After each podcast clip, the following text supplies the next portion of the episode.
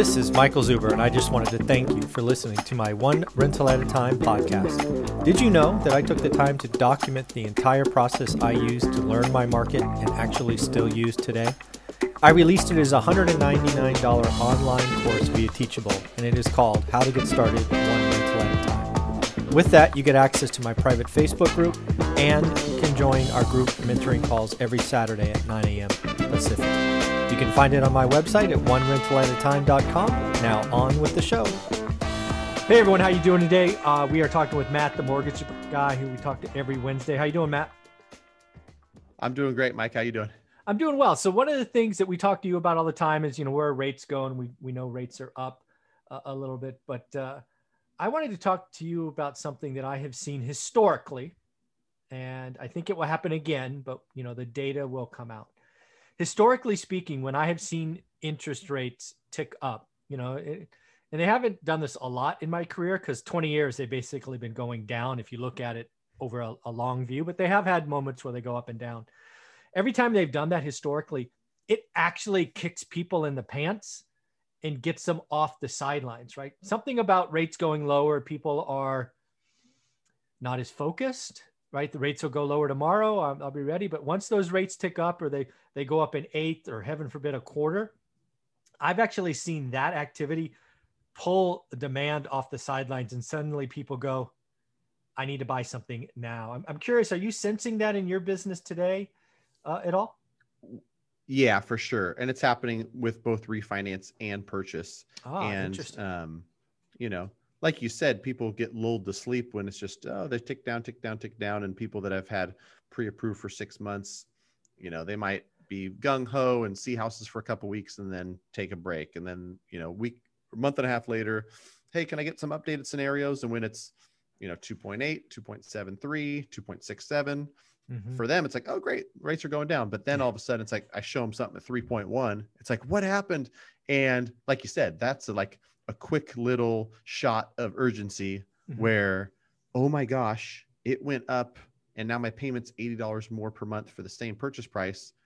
What the what the mind automatically does for a lot of people is pictures the worst case scenario, right? Mm. Oh my gosh, like I'm at the near the top of my budget at 2100 a month if I wait any longer, it's going to be 2400 a month. Maybe I won't even qualify. I got to buy a house. And so, um, as if we didn't already have enough demand, right? Like right. let's, let's add the little urgency factor to it.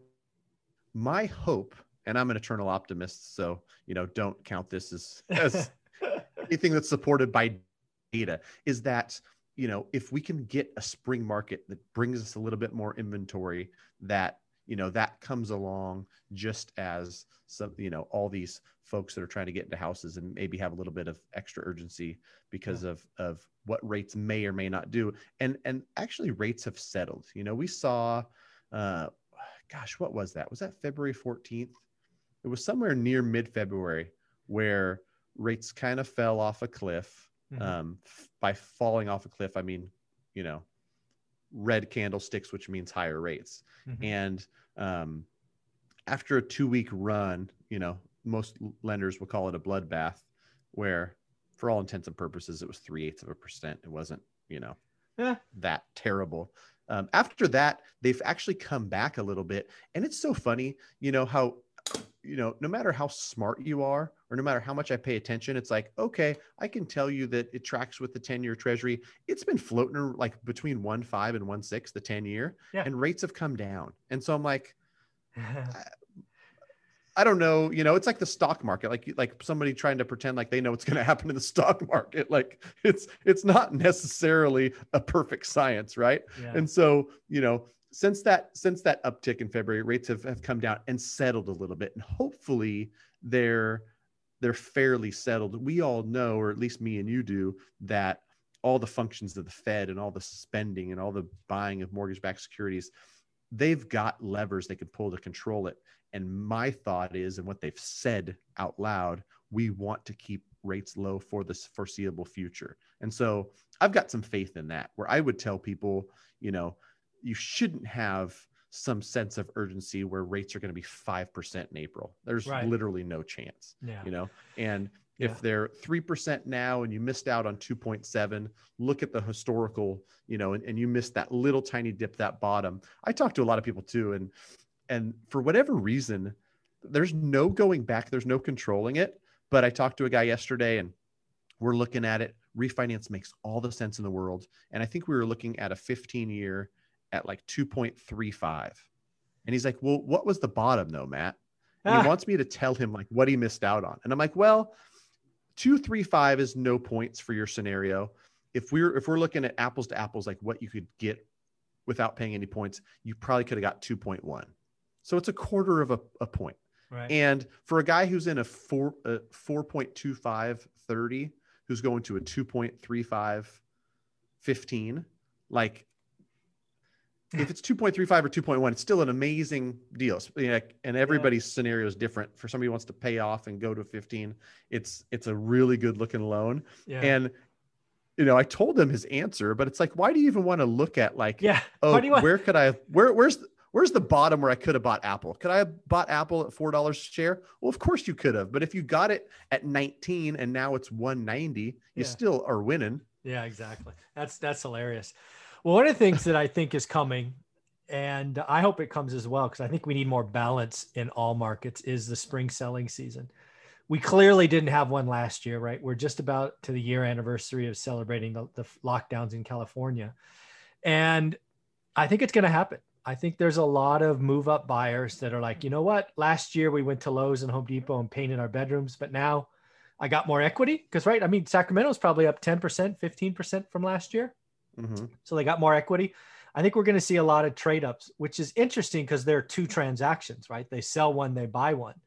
A lot of transactions last year, at least many of them, were first time buyers, which is just straight up absorption, right? They're just taking one off the market, right? They're getting themselves on the property ladder.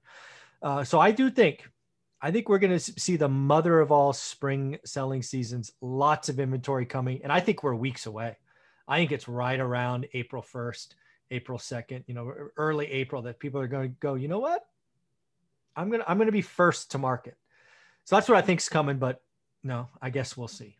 Yeah. I mean, there, because there's plenty of people too that, you know, me thinking about the average client I talk to and their financial situation, you know, a lot of times people, even if they have great six figure incomes, the the main issue holding them back from maybe buying the house that they really like is down payment.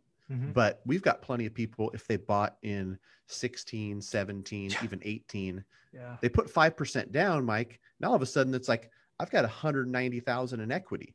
And the house that they really wanted to buy was 650,000. But in order to make it a payment they could afford, they'd have to put 20% down. They would have never saved 150 grand, you know, based on just how they manage their money, but they make 170,000. The, the mortgage payment might be comfortable. And, and like you said, that's a a certain demographic that I think for sure is on the move. They're selling the house that they bought for 310 that's now worth 525 five years later. And they're they're banking, you know, that maybe not banking it, but they're taking 150, putting it down on the house that cost 650 because, you know, tons of factors. They had another kid, they want a home office, they want a home gym, they're, you know, taking care of grandma who's moving in. There's a tons of different reason why people want more house, but um that is something to look out for too because I was in- interested a lot of times without seeing stats i just through conversations and you know the amount of people that run through our system i kind of see different trends Yeah. and it's surprising to me it used to be like if you're entry level and if in sacramento if that's three to 400 if in your market that's two to three in some of the higher price markets entry might be six to seven whatever it is that's always what's in the most demand and that's the Mhm. most competitive hardest to get what i started seeing lately was kind of that move up market Interesting. was as competitive or nearly as competitive as the first time buyer market. So if if 4 to 500 is the entry point in Sacramento and 5 to 6 or 6 to 7 is kind of the move up buyer or like the Mhm. next you Yeah. know The property ladder. step up, right? Yeah. yeah. um i was so surprised because i i used to advise clients i used to tell them if they're buying a $650,000 house. Well, you know, it's a seller's market, it's competitive, but it's not as competitive up here because mm. not as many people can afford it. At 400, you're going against 20 offers. And then I start seeing 15 offers at 650 and I'm like, "Holy crap, what's going on?" And so, you know, that's probably a function of a ton of different things. Like you said, there's move up buyers. I think it's also a function of, you know, the way people are looking at housing is different. And yeah. if they're going to work from home, they need space and they need a home office and they want a home gym and all the other stuff that goes along with, you know, kind of the the change of the home work dynamic that we've seen over the last year. Yeah. I think you're right. I think, and again, just to kind of wrap this all up with all the stuff going out there, there's no chance we have a real estate crash in 2021 too much demand, not enough inventory. Fed's going to keep rates low. The foreclosure process takes over nine months. I mean, all these people talking about a crash this year just don't know basic math. Yeah, I've actually I've had a lot of good conversations, and my latest thing is like, hey, listen, I am I am open to changing my mind. I am mm. open to new information coming in, me processing it, and so I've I've I've tried. I've tried really hard to say, okay, show me all the sky is falling disaster you know how many people are behind on their mortgage i want to see it and you know if if i've been nudged at all mike it's like okay maybe there is more people in trouble than i initially thought but like you said that doesn't happen in 3 months or 6 months no, that happens over 9 12 18 24 months and so if there is you know pending disaster correction, it's far out. And here's something I'll say to that. I'd love to put like numbers to it and math to it. So I'll probably make a video on my channel.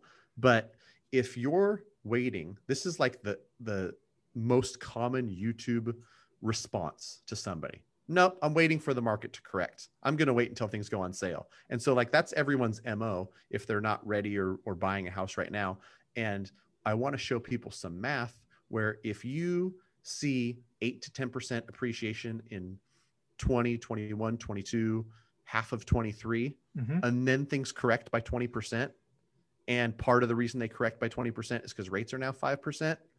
Here, pre the 28% run up versus here after the 20% you know yeah. decline at 5% you're so much better off here it's not even close oh it's vastly different people don't understand all these young entertainers on YouTube point at a graph and say, Hey, look, prices in 2021 are like prices in 08. I'm like, you guys are just idiots. It's not, there's nothing about a price in, in, a house that is part of this equation. It's all payment. And I promise you, a payment at 2.8 is a lot different than 6.5. It's just, and oh, by the way, incomes are up in the last 13 years as well. So, right. Yeah. A cheeseburger is more expensive in 2021 than it was in 1995. I promise you. Think? Yeah, I think so. Exactly. think? Kind of so yeah, I think I think overall, I think the Fed's going to keep rates low in 2021. I think demand is is going to be there, even if it falls a little bit. It, instead of 20 offers, it'll be 12. You still got a single asset moving, and you got millennials coming in. I think that's a trend, right? They're in their 30s now, or increasingly increasing numbers of them are in their 30s. So yeah, I, I see I see single family homes being another good year. Yeah, for sure. I'm with you on that. Even though I'm trying, I'm trying to, I'm trying to take as much as I can from the other side. Just, just, just to there. keep, keep my, keep my mind open. Yeah. Very cool, man. Any closing thoughts on this or how people can get a hold of you if they want to ask questions? Is that my internet? Come on, internet. Oh, there he is. Yep. Any closing thoughts? Closing thoughts. I guess my internet froze, huh? Yep. Oh, it's unstable. Gosh. I hear you just that. fine. Go ahead. Okay. Cool. Um, closing thoughts is that um, you know rates are still historically low. Yeah. Any anybody who you know buys into there's urgency because of rates, that's not the reason. If you're looking to buy and it's a good time for you to buy, I think that's what that's what I've I've been trying to preach to people is it's it's not a matter of timing the market or whether it's the best time rates wise purchase price wise or any of that it's personal like if you're ready if you've been, you know, preparing yourself and as an investor you're ready to buy, then it's the right time to buy. If you're an individual who's, you know, buying something as a primary residence and you're ready, you've got down payment, reserve funds, the income, it's all that stuff aligns for you, then don't look at the graph of of real estate prices or anything like that to say, you know, that's my entry point. Your entry point is when you're ready, not when the market tells you that it's a perfect time. Because ideally, if you're following this channel and you're like me, it's not your own it's not your only real estate purchase in your life, right? Right. And so, you know, buy buy one here, buy one here, buy one there, buy one here, buy one here. You know, it's like a dollar cost averaging thing in in the stock market. Same kind of idea. Just buy real estate when you're ready. Very cool. I love that closing. Thanks, buddy. Appreciate it. Yep. All right. Good talking to you, brother. Mhm.